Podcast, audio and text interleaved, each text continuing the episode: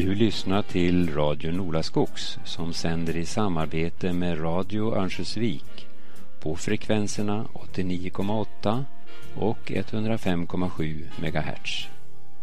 När programmet sänds i radion kan du samtidigt lyssna via internet på adressen www.radioovik.se. Vår poddradio på samma adress fungerar tyvärr inte just nu men vi jobbar på en snar lösning. Radio Nolaskogs.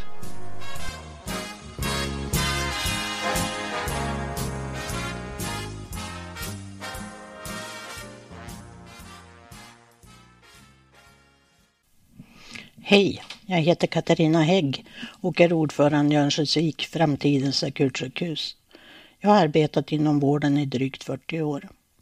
Vår förening startade i november 2016 och är politiskt och religiöst obunden. Vi har cirka 500 medlemmar. Vi har ett nära samarbete med föreningen Sollefteå Framtidens akutsjukhus men är två fristående föreningar.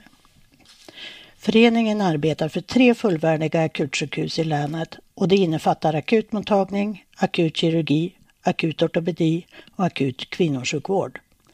Här ingår även elektiv vård inom kirurgi, ortopedi, kvinnosjukvård, BB-förlossning, barnsjukvård, öron och ögonsjukvård, psykiatri, intensivvård, medicin, röntgen, labb och dialys. Tillsammans med föreningen i Sollefteå har vi tagit fram ett fempunktsprogram där vi kommer att presentera dessa punkter för alla politiska partier och där parti partierna får svara om de tänker följa programmet eller inte. Punkt nummer ett är en ny ledningsorganisation. Från föreningarna kräver vi ett lokalt ledarskap och en lokalt förankrad styrning för alla tre sjukhusen i länet. Skrota länsklinikerna. Vid punkt två föreslår vi vid tre fullvärdiga akutsjukhus inom regionen. Precis som Socialdemokraterna dyrt och heligt lovade i förra valet och där Sollefteå återstartar och att planerna på att reducera den akuta kirurgin i Evik skrinläggs. Den tredje punkten handlar om en sammanhållen vårdkedja. Det innefattar sjukhusvård, primärvård och kommunal vård och där Region Västernorrland arbetar tillsammans med de tre olika kommunerna i länet. En sammanhållen vårdkedja ger betydande ekonomiska vinster och ger en betydligt större kontinuitet för patienterna. Vår fjärde punkt handlar om kompetensutveckling och personalsatsningar. Personalsatsningar är A och O för att komma till rätta med de stora vakanser som finns inom regionen. Vi har landets dyraste stafettkostnader.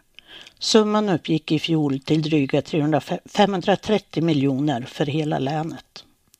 Vi föreslår intensifierade insatser för att förbättra vårdens arbetsmiljö och löner samt satsningar på kompetensutveckling, gärna i samarbete med Norrlands universitetssjukhus. Den sista punkten handlar om översyn av den centrala administrationen. Enligt föreningarnas mening måste den administrativa organisationen minska i omfattning och göras plattare med snabbare beslutsvägar. Vi föreslår att en utredning tillsätts med en bred representation från personalen som får till uppgift att se över den centrala organisationen.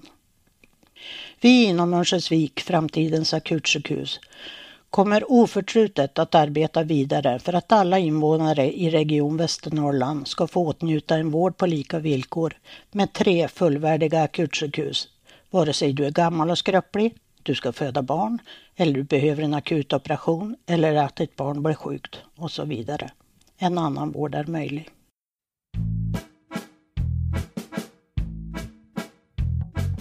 Vårdplatskoordinatorn satt en natt vid datorn, kände sitt magsår växa.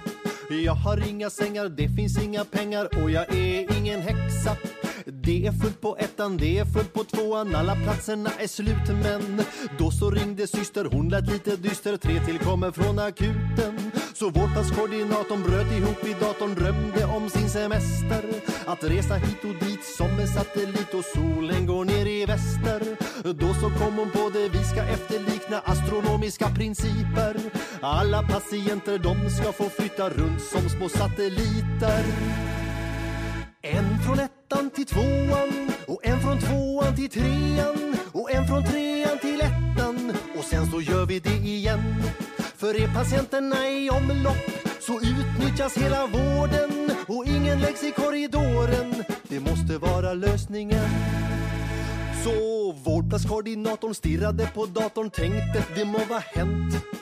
Men med denna lösning blir vår beläggning mer än 100 procent. För ordet uteliggare på sjukhuset det låter alltid lite illa. Men man kan inte vara uteliggare ifall man inte ligger stilla. Så vårdplatskoordinatorn tog en paus vid datorn, titta en stund på månen som är en liten vit ständig satellit och sedan ringde telefonen. Det var från akuten, rösten var knuten, busschauffören somnade till. Han hade druckit gin, vi måste lägga in 15 patienter till. Fem från ettan till tvåan och fem från tvåan till trean och fem från trean till ettan och sen så gör vi det igen. Transport tar hand om logistiken och vi får platser på kliniken och chefen blir inte besviken. Den ultimata lösningen. Men tidigt nästa dag, utmattad men glad, blev koordinatorn väckt av en telefonsignal. Chefen sa god dag, kom till mitt kontor direkt. Så vårdplatskoordinatorn lämnade från sig datorn och gick över sjukhusparken. Helt normalt men förberedde sig mentalt på att få sparken. Men chefen skakade hand och öppnade champagne och hela styrelsen var lyrisk. Såna här innovationer sparar miljoner, du är helt genialisk. Så vårdplatskoordinatorn återfick sin dator och hon kände åter glöden och byggde breda korridorer, typ som avenyer för patienternas flöden. Hela ettan till tvåan och hela tvåan till trean och hela trean till ettan och sen så gör vi det igen. Rastlet från alla sängar gör att vi sparar pengar. Cashflow är patientflow, den slutgiltiga lösningen. Hej och välkommen till programserien Örnsköldsviks sjukhus, framtidens sjukhus. Och det här är det andra programmet i serien som kommer att handla om psykisk ohälsa, ohälsan som inte syns. Och vi som gör det här programmet heter Stina Nordersjö. och jag Ingegerd Grimell. Och nu hoppas vi att det ska kunna bli många program framöver i närradion som ska belysa flera sidor av både vårt sjukhus och den politik som styr besluten framöver. Men vad är då mer naturligt än att börja med att berätta om psykiatriska kliniken som är en del av Örnsköldsviks sjukhus. Psykiatrin ligger i ett svagt rosafärgat hus högst uppe på kullen ovanför sjukhuset. Det är omgivet av vackra gamla träd som andas lugn och ro utanför byggnaden. Alldeles nära skogen och vid foten av Åsbergets baksida. Och hit får man komma när själen inte mår bra och man behöver hjälp. Stina Nordersjö, du är sjuksköterska sedan nästan 20 år tillbaka i tiden och du har jobbat med psykisk ohälsa både på psykiatriska kliniken och inom kommunen och du har lång erfarenhet av vården. Nu arbetar du på vuxenpsykiatriska vårdavdelningen som heter avdelning 61. Kan du berätta hur det är där och varför man hamnar där? Ja, det är en fråga som kanske inte ger så kort svar. När man har en psykisk ohälsa som inte kan hjälpas genom insatser eller medicinering utanför slutenvården så då kan man beredas plats för dygnet runt vård hos oss i Örnsköldsvik på avdelning 61. Eh, eller också nere i Sundsvall på någon av avdelningarna där. Och du frågar hur det är där. Det är olika. Man försöker att ha ett lugn och en ro för att få tid och utrymme att hämta igen sitt psykiska mående. När man pratar om slutenvård, vad betyder det? Det låter ju lite anmärkningsvärt med slutenvård. Det får lätt associationer till att det ska vara stängt och låst. Eh, det är inte något konstigare än att man inte vårdas i öppenvård. Man kan ta likheten med vilken annan sorts vårdavdelning som helst inom somatisk vård. Det handlar om att man har vård dygnet runt på en avdelning. Ja, men och vad finns mer då på psykiatriska kliniken? Och vilka jobbar där? Ja, vi är en klinik som är kanske lite i skymundan. På öppenvårdsdelen så att säga så jobbar överläkare och underläkare. Det jobbar sjuksköterskor. Det jobbar någon skötare. Det finns ganska många psykologer. Det finns kuratorer. Det finns även en del som har psyko, eh, psykoterapier och då kan man ha lite olika bakgrund. Men de är psykoterapeuter. Inne på vårdavdelningen så då jobbar, ja, jag har kollegor som är sjuksköterskor. Jag har ganska många skötare som är mina kollegor också. Vi har läkare på plats på vardagar. Eh, vi har kurator som är kopplad till avdelningen och vi har faktiskt så lyxigt så vi har en köksa som jobbar vardagar. Det var inte illa. Nej, det är värdefullt. Och nu Stina har du musik på gång. Det har jag. Jag har valt en låt som heter eh, Är det här platsen med Peter Jöback.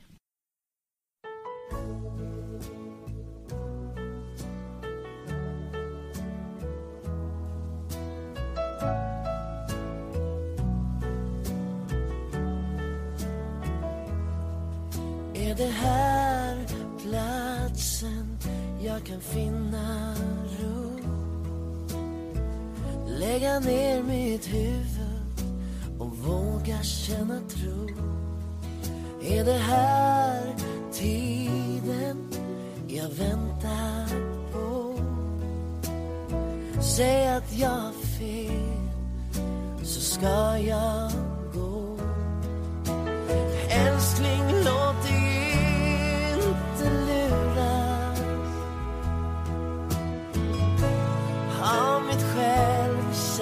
yourself.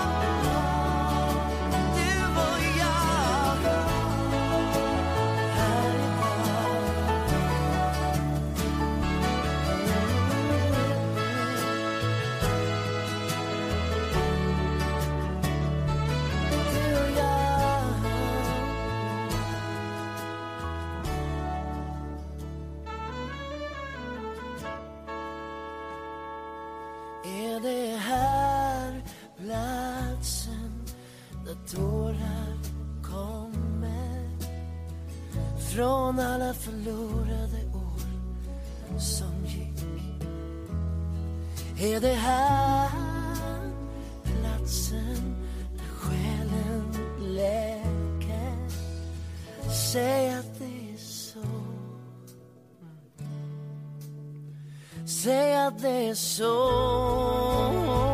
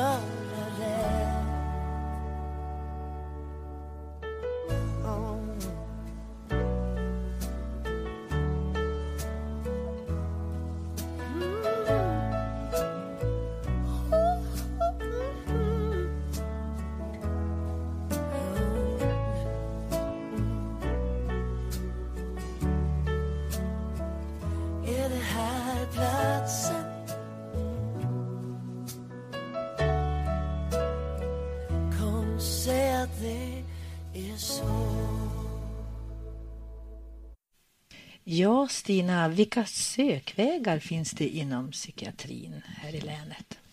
Det är ju så här att om man har en psykisk ohälsa eh, så börjar man med att man söker sig eh, söker hjälp via sin hälsocentral dit man hör. Eh, och där är det så att de kan göra väldigt mycket. Man, har man en psykisk ohälsa av kanske depression eller ångest så kan de absolut hjälpa till till en början. Och i de sjukdomstillstånden så då eh, om det är svårt att komma till rätta med det hela så då kan man remitteras vidare. Blir man sjuk men eh, utanför eh, mottagningstiden, alltså vardagar så att säga, då kan man kontakta för rådgivning då, 1177 på telefon. Sen kan, har man även möjlighet att söka direktläkare på jourmottagningen på Privakuten här i Övik.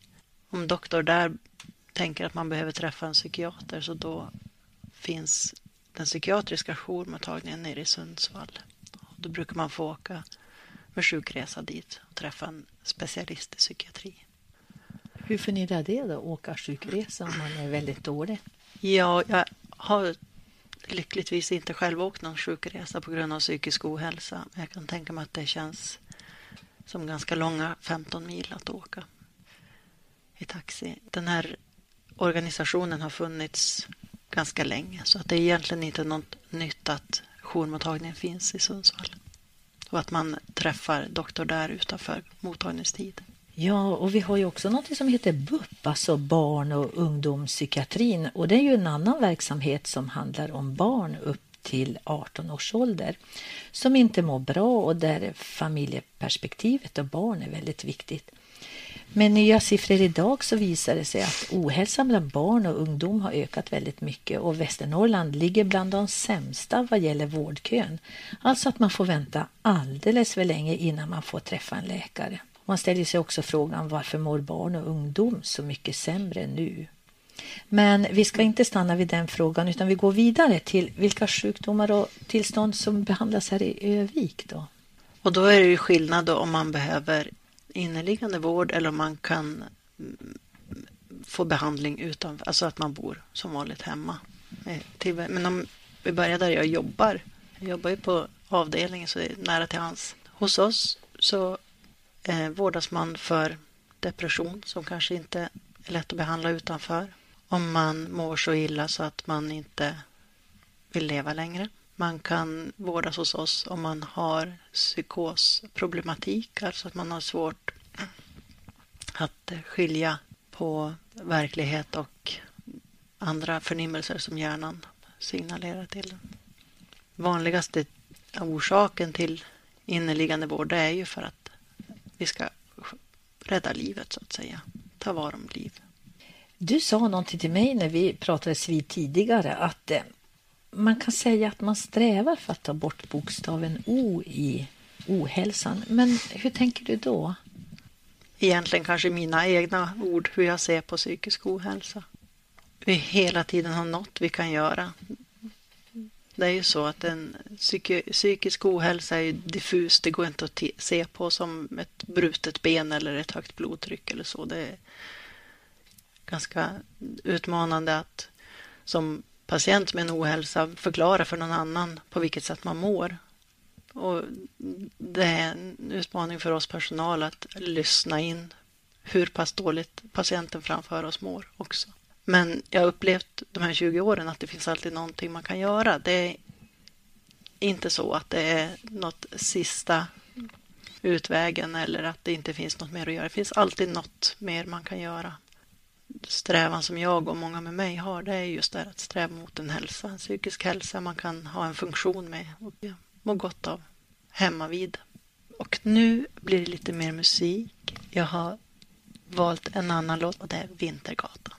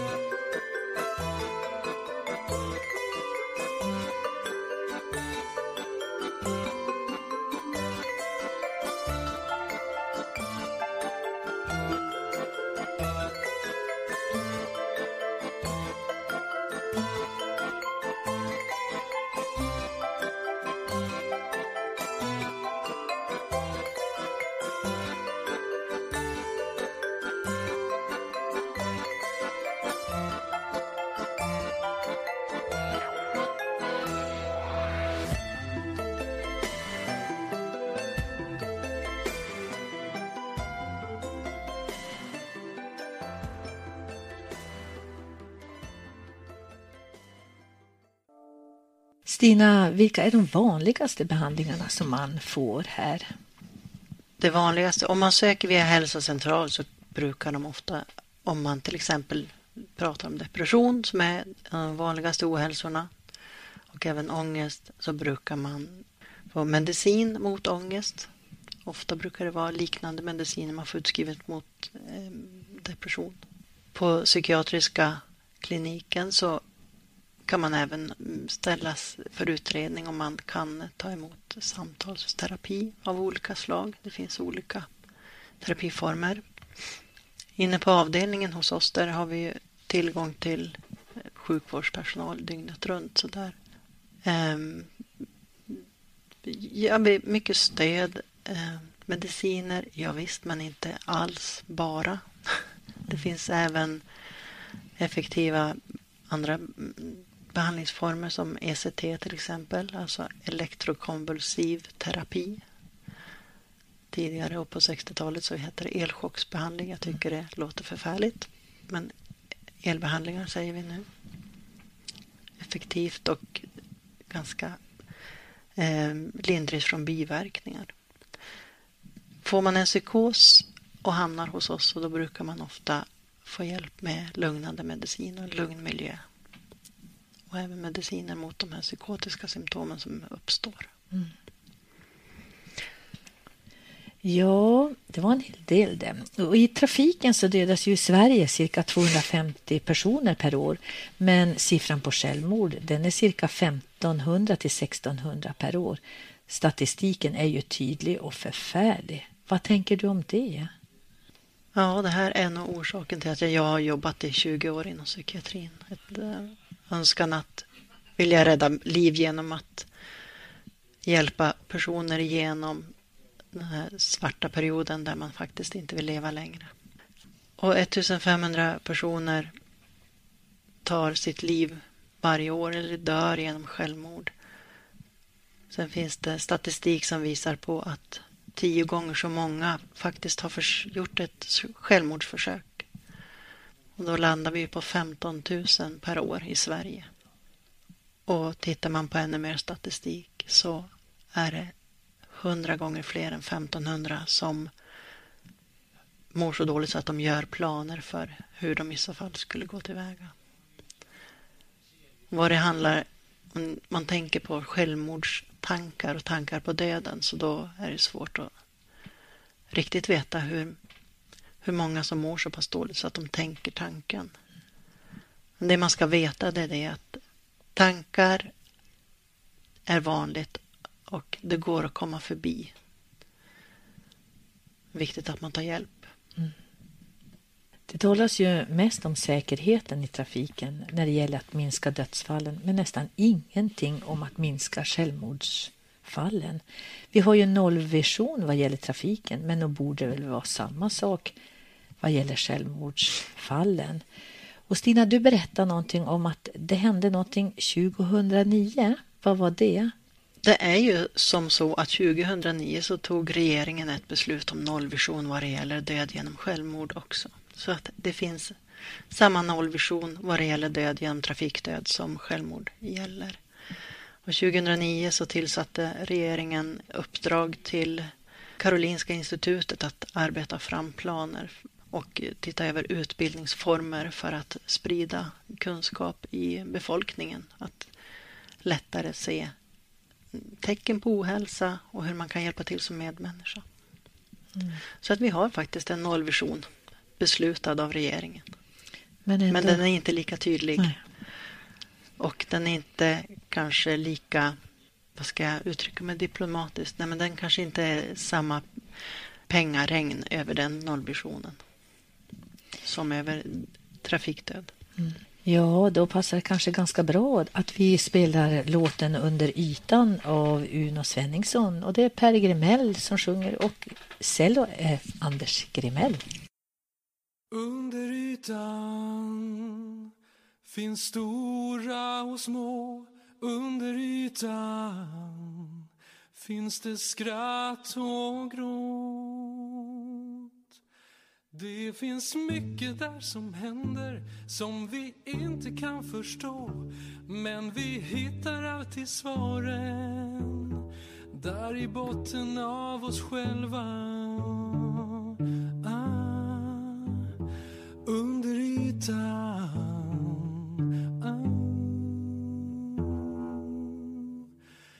Jag vet, jag vet, jag vet att du finns där Jag vet, jag vet, jag vet att du finns där Jag vet, jag vet, jag vet att du finns där Jag vet, jag vet, jag vet och det skrattas och det skålas och slutar snart i kaos. Någon sparkar och slår en stackare där som är helt utan chans. Jag ser att ingen verkar bry sig och inte heller jag. Rädslan är för stor och stark för att göra någonting alls under ytan. Skäms jag för mig själv under ytan bränner bilden mig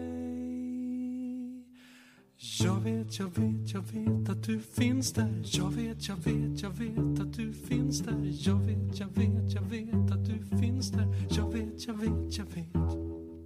Jag tänker på dig ofta. Om det varit min egen bror då hade jag förvandlats till ett monster utan ord.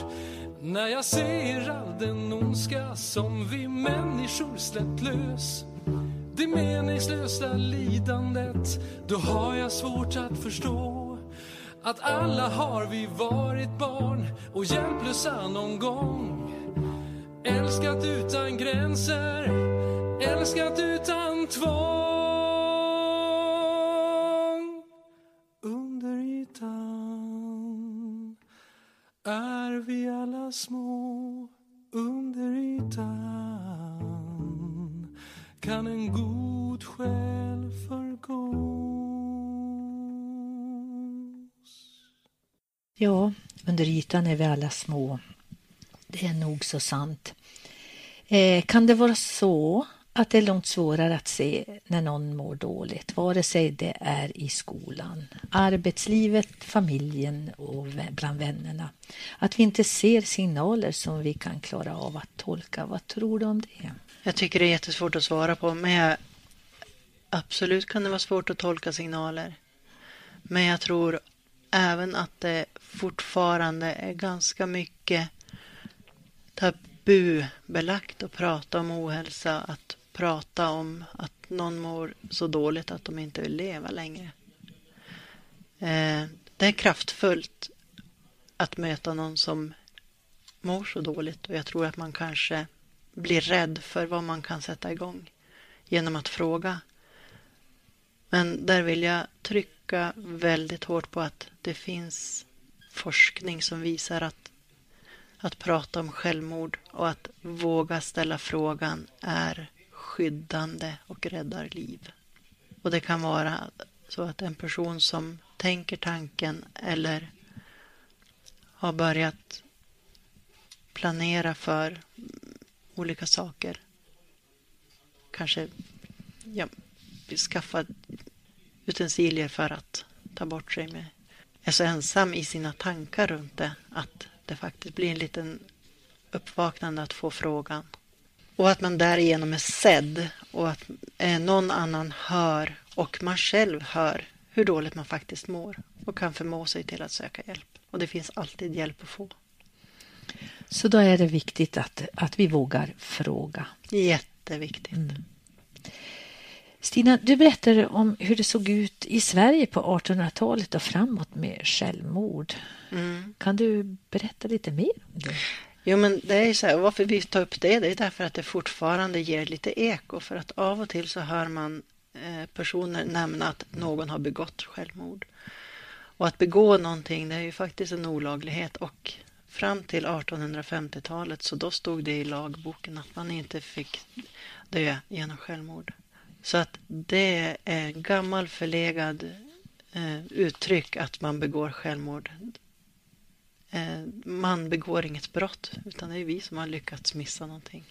Man dör genom självmord och man kan tänka sig det som en psykologisk olyckshändelse. Och du berättade också att det var ju så hemskt, man fick inte ens begravas i vigd jord. Ja, så är det. Man blev inte straffad, men man fick inte begrava sig i vigd jord på kyrkogårdar. Skönt att synen verkligen har totalt förändrats. Ja, men absolut. Men hur vanligt är det egentligen att man mår dåligt? Man räknar med att ungefär var femte person i Sverige någon gång under sin livstid har drabbats av diagnosen depression. Och vad det gäller ångestsjukdom, alltså inte den här vardagsoron och de, det här som ska rädda oss från faror, utan ångest som handikappar räknar man med att faktiskt var fjärde person drabbas av någon gång under livet, alltså 25 procent. Mm. Psykossjukdomar är inte lika vanligt. Det är det inte, utan de vanligaste ohälsorna det är ångest och depression.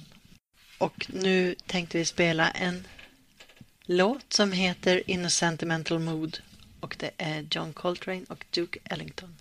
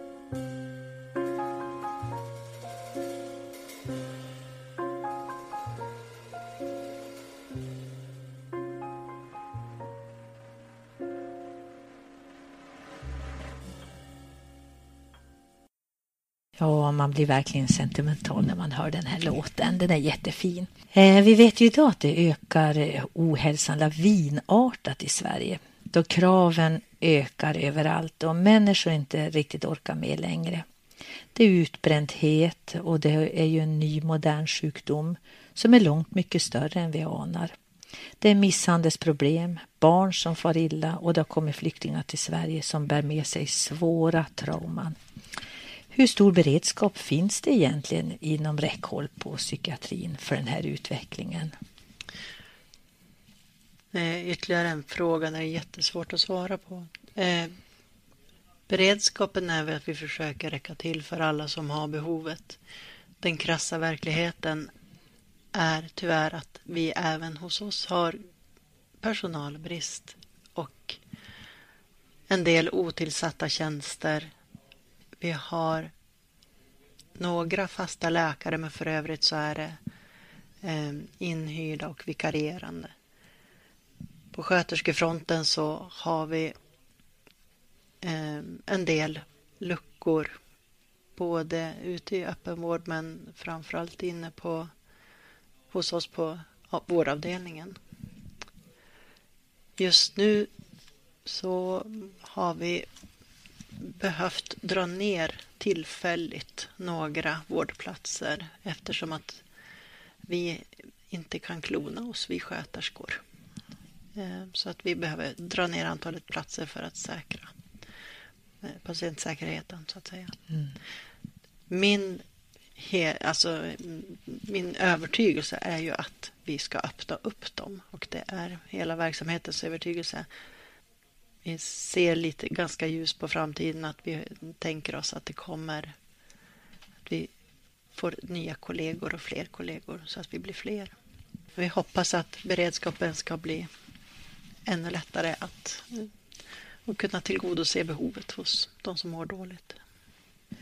Jag läste i tidningen alldeles häromdagen att nu ska i alla fall vården av nyanlända flyktingar i länet med trauman och allmän psykisk ohälsa bli bättre i alla fall. Sedan 2004 så har det inte funnits någon mottagning för kris och traumavård i vårt län. Men nu är den i alla fall invigd, den nya traumakliniken vid Vårsta diakoni i Härnösand. Traumakliniken vid Vårsta är inriktad på en ny evidensbaserad behandlingsmetod som heter NET. Och den har framgångsrikt praktiserats i flera europeiska länder och med ett nätverk av specialister. Så det känns ju i alla fall bra att veta. Håller med, verkligen. Och med det så tror jag att vi kanske får lyssna på Vilken underbar värld med Anders och Per Grimell.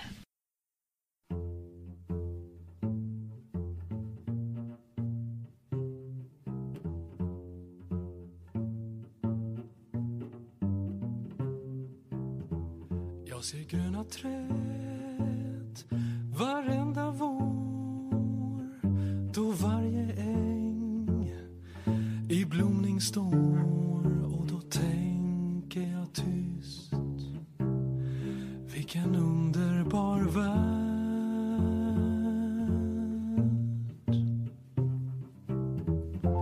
Jag ser vita moln mot himlen blå jag ser varje dag mot skymningen gå och då tänker jag tyst. Vilken underbar värld.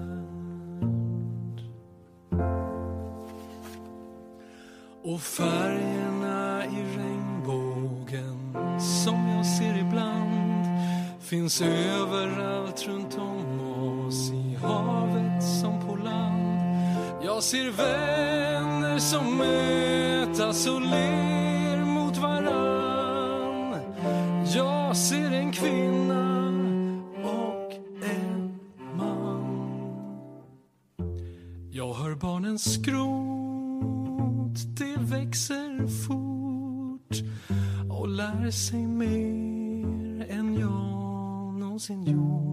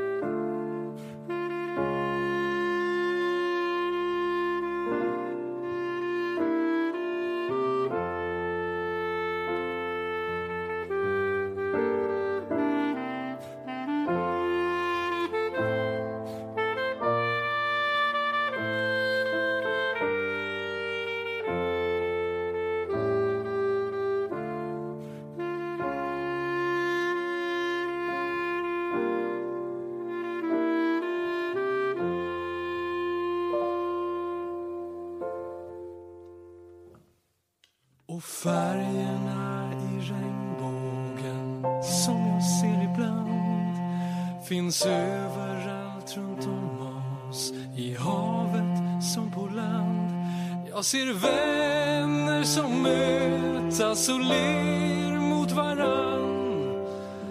Jag ser en kvinna och en man. Jag hör barnens gråt, det växer fort och lär sig mer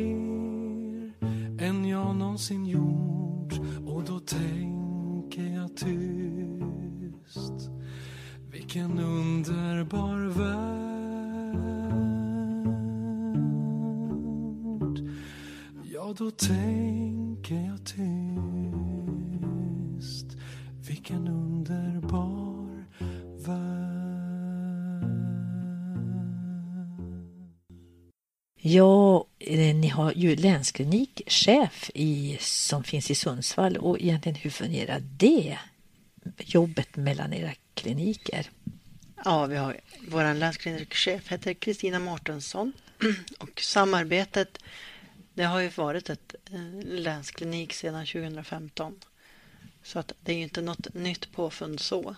Och eh, vi har, eller jag som är åter i psyke i sjukvård, landstinget sedan något år tillbaka. Jag har fått kugga upp mig på att koppla upp sig tekniskt. Vi har videokonferenser och hörs per telefon.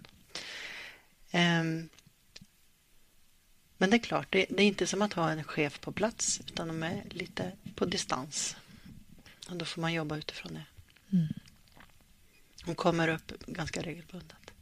Och jag tänker på det här med svårt, svårt sjuka som finns här i Övik och i Sollefteå som måste in för tvångsvård eller annan akutvård som kräver mer behandling än vad man kan ge här då och måste föras ner till Sundsvall. Men hur gör ni då? Hur, hur fungerar det med så långa resor och med så svårt sjuka? Eh, det kommer att bli ganska omfattande svar känner jag. Tvångsvård eh, kommer ju i fråga om någon är så svårt sjuk att man inte kan ta ansvar för sitt eget vård och hälsa. Och att man inte kan... Eh, man ofta inte har sjukdomsinsikt kallar vi det för. Det är alltid en överläkare som bedömer att man då behöver vårdas mot sin vilja och egentligen kan man säga att sjukvården tar över ansvaret. Patienten behöver inte värdera ansvaret om jag behöver vård eller inte. Och då, är, då har det gått långt. Då är man jättesjuk. Om man insjuknar på det sättet här i Örnsköldsvik så då och utanför mottagningstid eller på ett sätt som inte vi kan ta emot på vår avdelning. Så då i nuläget så har eh, är det upphandlat med ett eh, säkerhetsbolag som följer. Och det är minst två stycken mm, säkerhetspersonal som medföljer patienten. Syftet är att inget ska hända för då är det hot om livet vid sådana tillfällen. Då måste man skydda livet. Tidigare så då um, hade man polishandräckning men så är det inte längre. Om det inte det finns jättestor lagstiftning runt det här. Eh, I vissa fall är det polishandräckning men inte alla. Men om man insjuknar och behöver ett vård, om hälsan behöver ett vårdintyg så man måste ner till Sundsvall för att träffa en specialist i psykiatri. Så då får man sällskap av ett säkerhetsbolag. Så det är liksom beroende från fall till fall? Det är det. Och det är alltid överläkarbedömning som, som ligger till grund mm. för det. Det kan ofta vara någon eh, överläkare, alltså till exempel en familjeläkare på hälsocentralen eller på jourcentralen som ligger bredvid akuten. Det är aldrig en underläkare som bedömer utan det är alltid en överläkare. Och det vårdintyget ska i sin tur bedömas av en specialist i psykiatri. Och utanför mottagningstid så då blir det naturligt att det blir i Sundsvall. Mm. Med det spelar vi Den lilla blomman Petit Fleur med Chris Babers och Monty Sunshine.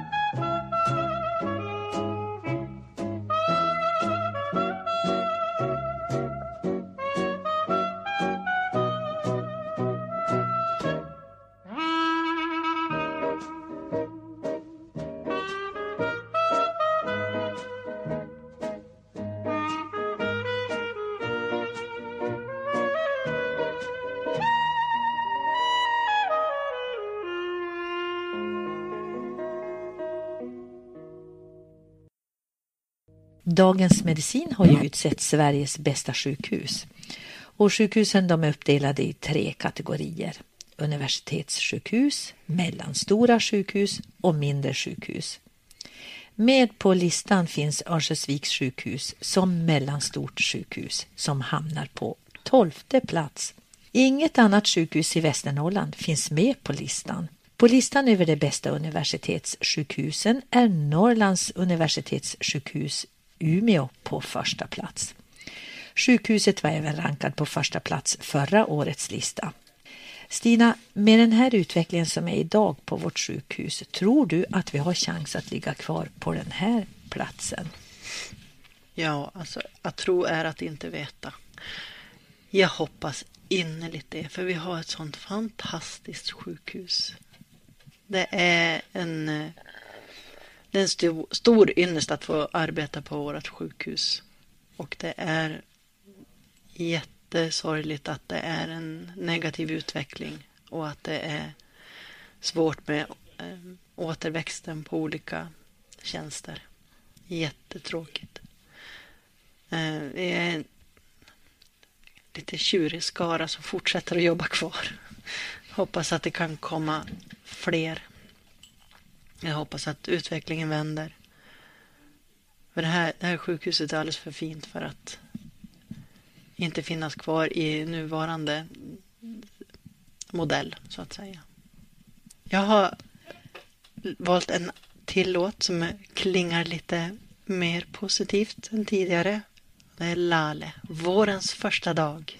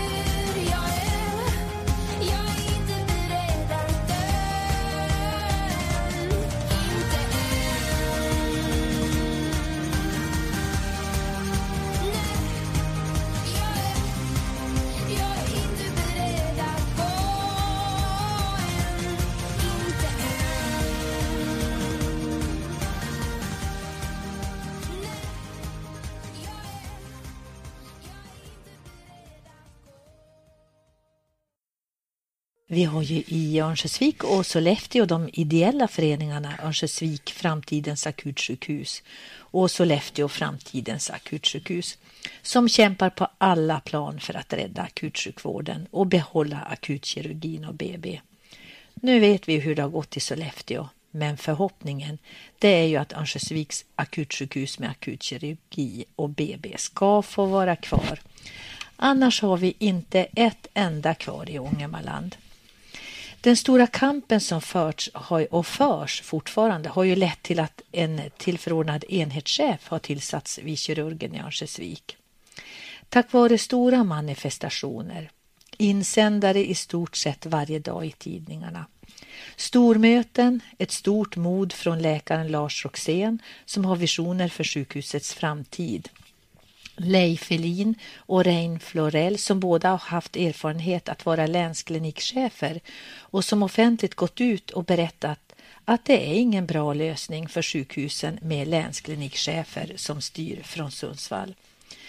Sedan har vi namninsamlingar i Öviks kommun med över 16 000 namn som överlämnats till högsta politiska cheferna och så initiativtagarna till kampen för sjukhusen i länet de två föreningarnas styrelse i Övik och Sollefteå som tålmodigt och outtröttligt vecka ut och vecka in haft och har möten för att påverka politiker i landsting och kommun på olika nivåer och företag för att synliggöra den problematik som den centraliserade styrningen på sjukhusen har.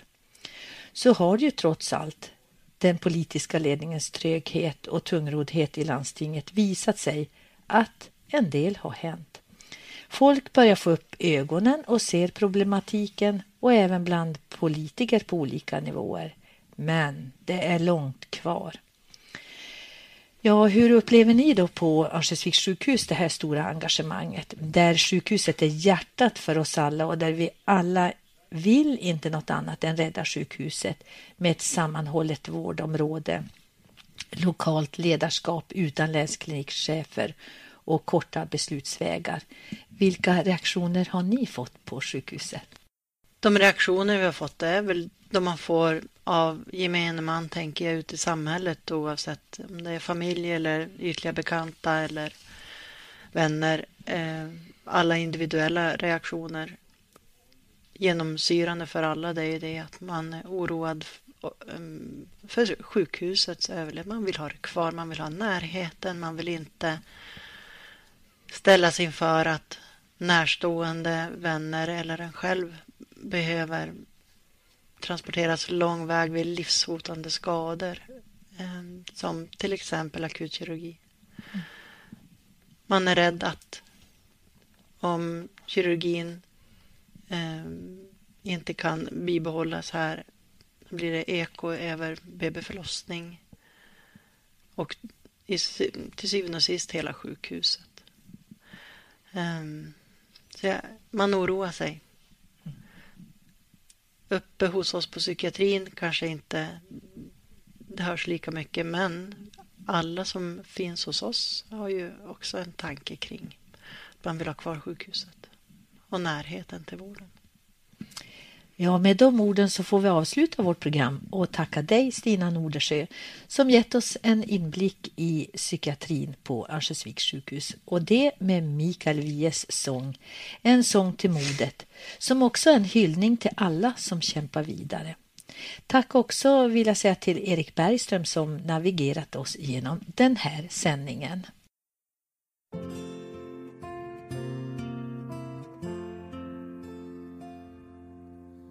Här är en sång till modet. Den är till alla dem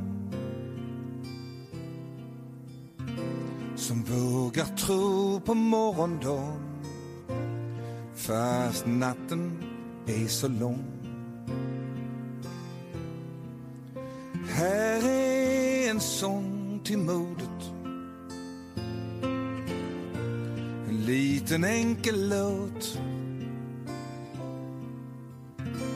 Det kanske verkar meningslöst men jag sjunger den ändå Här är en sång till modet Till glädje, hopp och skratt Till de som tror på kärleken. Fast hatet är så starkt. Till alla som slår sig samman. Till alla som ställer krav. Till de som vet hur svårt det är. Och ändå säger ja. En sång till modet. Hos dem som vågar sig. Som inte låter tysta sig.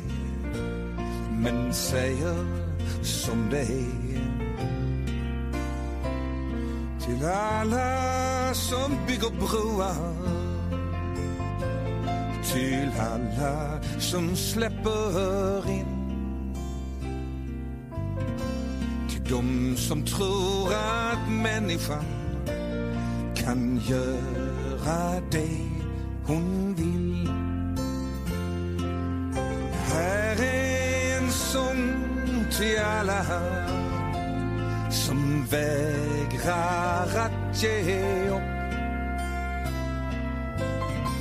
Till de som kämpar vidare fast livet är så hårt till alla som vågar längta till något de aldrig sett som inte låter kuva sig men håller på sin rätt. Här är en sång till modet. Den är från mig till dig. En liten enkel visa med det jag helst vill säga. Så vårda den väl och lär den och nynna den ibland. För då växer den och sprider sig i hela Sveriges land.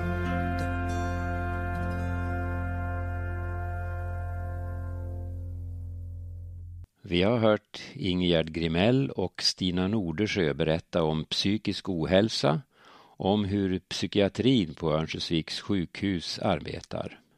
Nu ska vi lyssna på vad Jan-Olof Häggström, en av ansvariga politiker inom Region Västernorrland, har för kommentarer till detta.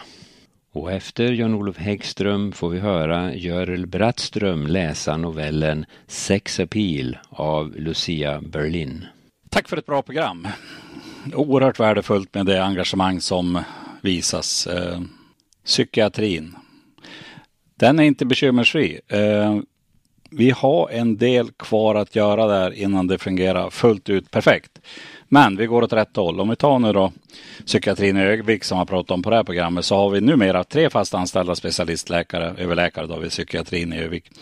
Och det är bättre än på många år. Tack vare det så har vi lyckats minska rejält på antalet inhyrda stafettläkarveckor och totalen för tillfälligt inhyrd personal som vi pratade om för 2017 ligger på brutto 438 miljoner. Får vi bara ordning på det och vi har en plan hur vi ska göra, vi har ett 46-punktsprogram så kommer vi kunna öka på resurserna till all sjukvård naturligtvis. Sista december 2018 ska vi vara utan beroendet av stafetter. Vi kommer ju aldrig att vara utan stafetter helt naturligtvis. Folk blir sjuka eller vad det nu är som inträffar. Så att, eh, men vi är på väg åt rätt håll.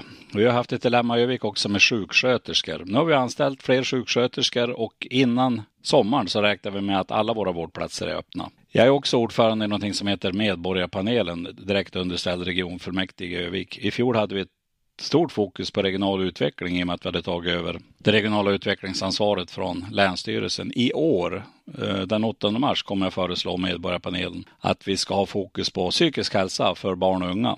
Och då är min plan att vi ska ha dialog med alla sju kommuner naturligtvis. Eh, vi har en del ungdomar och barn som inte mår så bra och det tar för lång tid innan de får hjälp. Psykiatrin, eh, det går åt rätt håll när det gäller attityder. Men det är fortfarande så att många av oss har svårt att berätta att vi kanske inte mår så bra. Eh, det är lättare att förklara om man kommer med gips eh, på en arm eller ett ben vad man har råkat ut för. Så var det för 30 år sedan. Det är bättre idag, men vi har en bit kvar att gå. Det vi också måste göra, nu representerar jag politiken, men vi inom politiken, medborgarna, personalen, vi måste ha en bättre dialog. Vi måste tillsammans eh, komma fram till en bild hur vi vill ha framtidens hälso och sjukvård. Inte bara psykiatri naturligtvis, även exempelvis somatisk vård. Det är ett arbete som har pågått ett tag eh, sedan vi fastslog målbilden i regionfullmäktige. Nu har vi en träff, den första träffen är den 20 mars där vi träffas gemensamt eh, de nämnder som är ansvariga för sjukvården. 3-4 maj fortsätter vi det arbetet för att lyckas åstadkomma att man ska komma närmare vården som patient. Eh, ett av de bekymmer vi har inom psykiatrin, inte minst, det är persontransporter. Det är ett litet eh, dilemma, eh, i alla fall folk som bedöms kunna uppvisa ett riskbeteende under transporten. Funkar inte riktigt bra. Mycket fungerar bra, mycket är på väg åt rätt håll, men vi är inte i mål. Det har varit lite rädd för eh, då man pratar sjukvård. Det finns många problem med sjukvården och det finns många bra saker. Det är att om man målar upp en bild av att sjukvården inte är bra, den är under avveckling eller vad det nu är man tror. Då blir det inte lättare att rekrytera. Självklart har vi inom politiken ett stort ansvar också för den bild som målas upp, eller det varumärke som man brukar prata om i allmänt tal. Det är jätteviktigt om vi ska få fler att vilja jobba inom sjukvården. Eh, jag har ett stort ansvar. Jag är ordförande i personal och allmänt utskott. Rekryteringsfrågorna står högt upp på agendan. Kompetensförsörjning är ju med all säkerhet den, en av de största frågorna vi har under många år framöver, inte bara inom sjukvården utan även inom annan offentlig verksamhet och även industrin naturligtvis och andra områden. Återigen, stort tack för ett bra program. Jag heter Jan-Olof Häggström, eh, vice regionråd.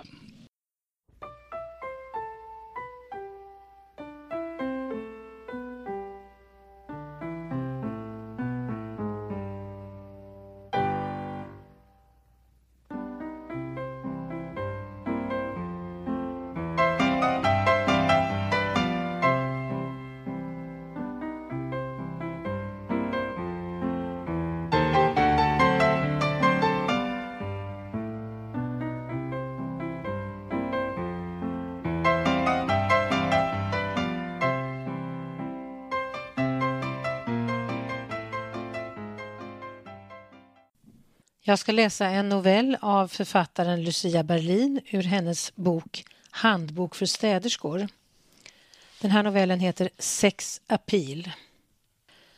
Bella Lynn var min kusin och hon var antagligen den vackraste flickan i västra Texas.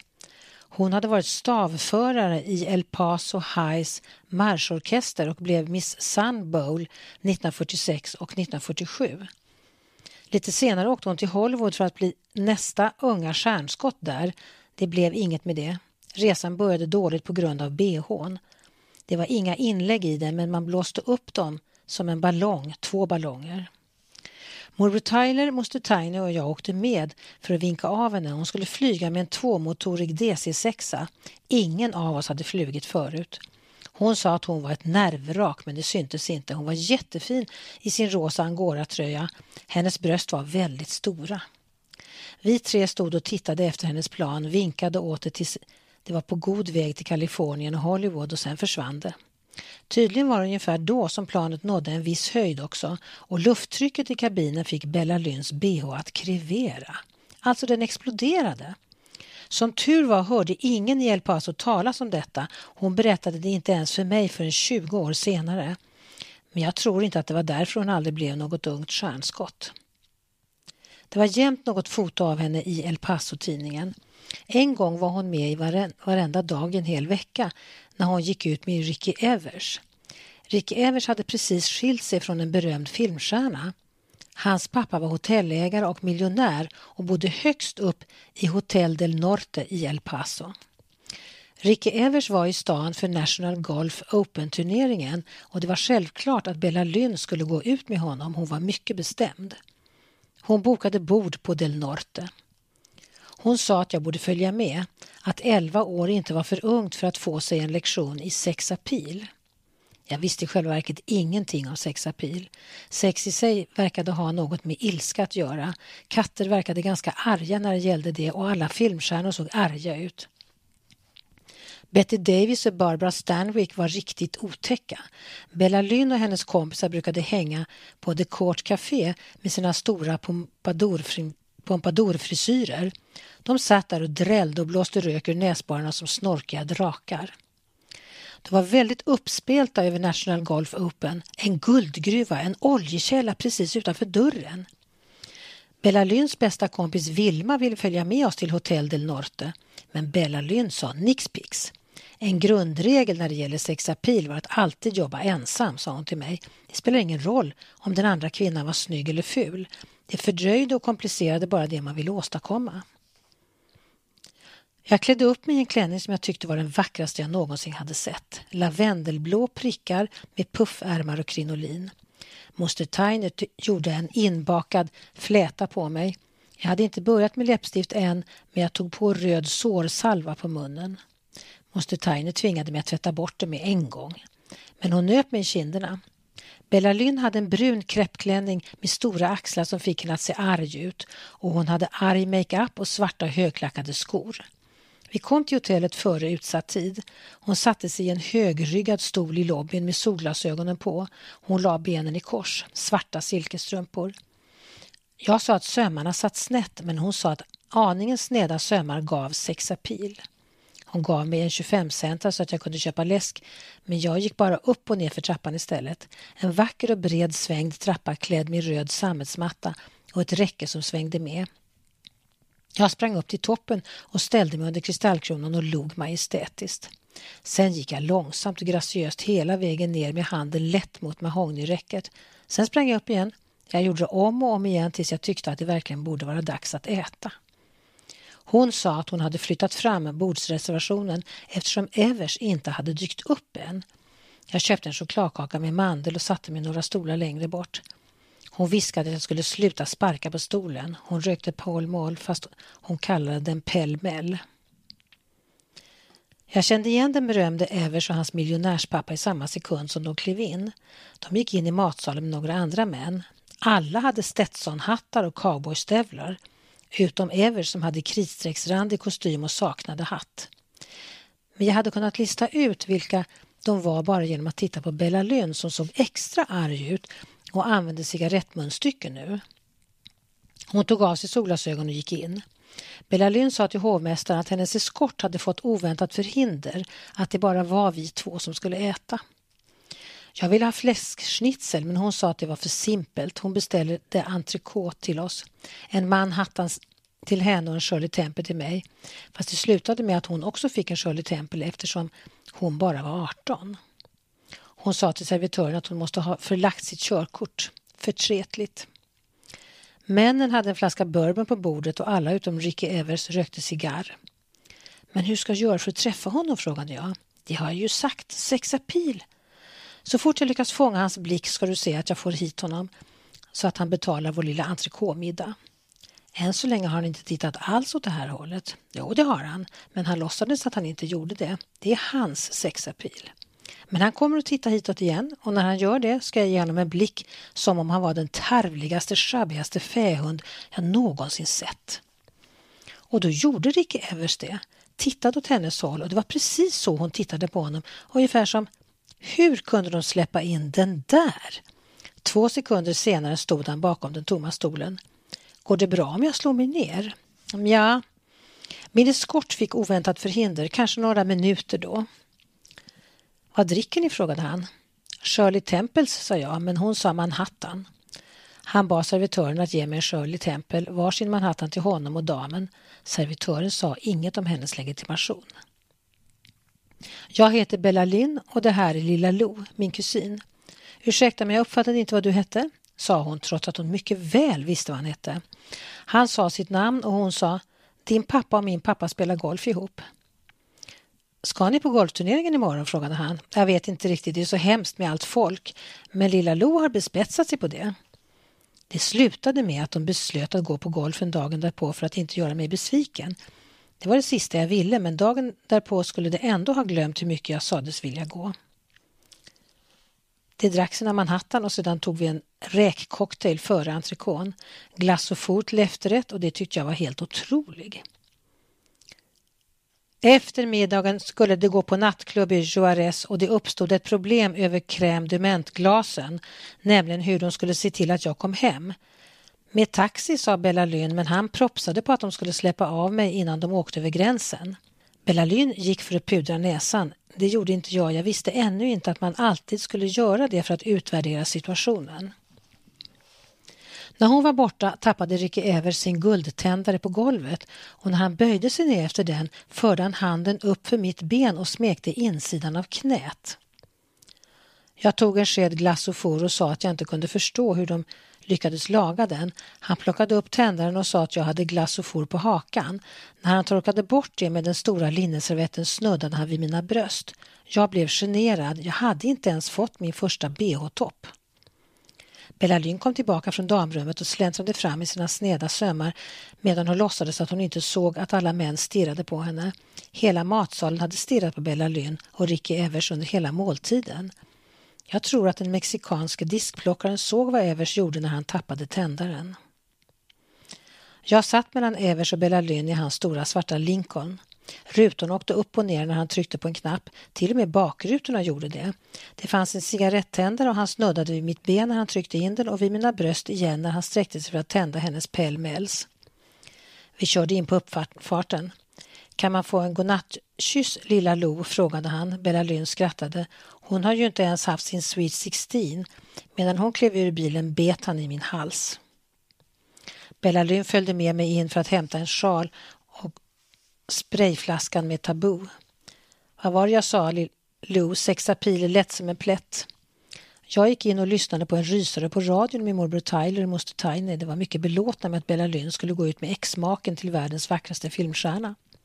Hur i hela friden lyckades hon med det, undrade morbror Tyler. Men Tyler, du vet ju att Bella Lynn är den sötaste flickan väster om Mississippi. Nej, det var hennes sexapil, berättade jag för dem. De blängde på mig. Lilla vän, jag vill aldrig höra dig använda det ordet igen, sa moster Tiny ilsket.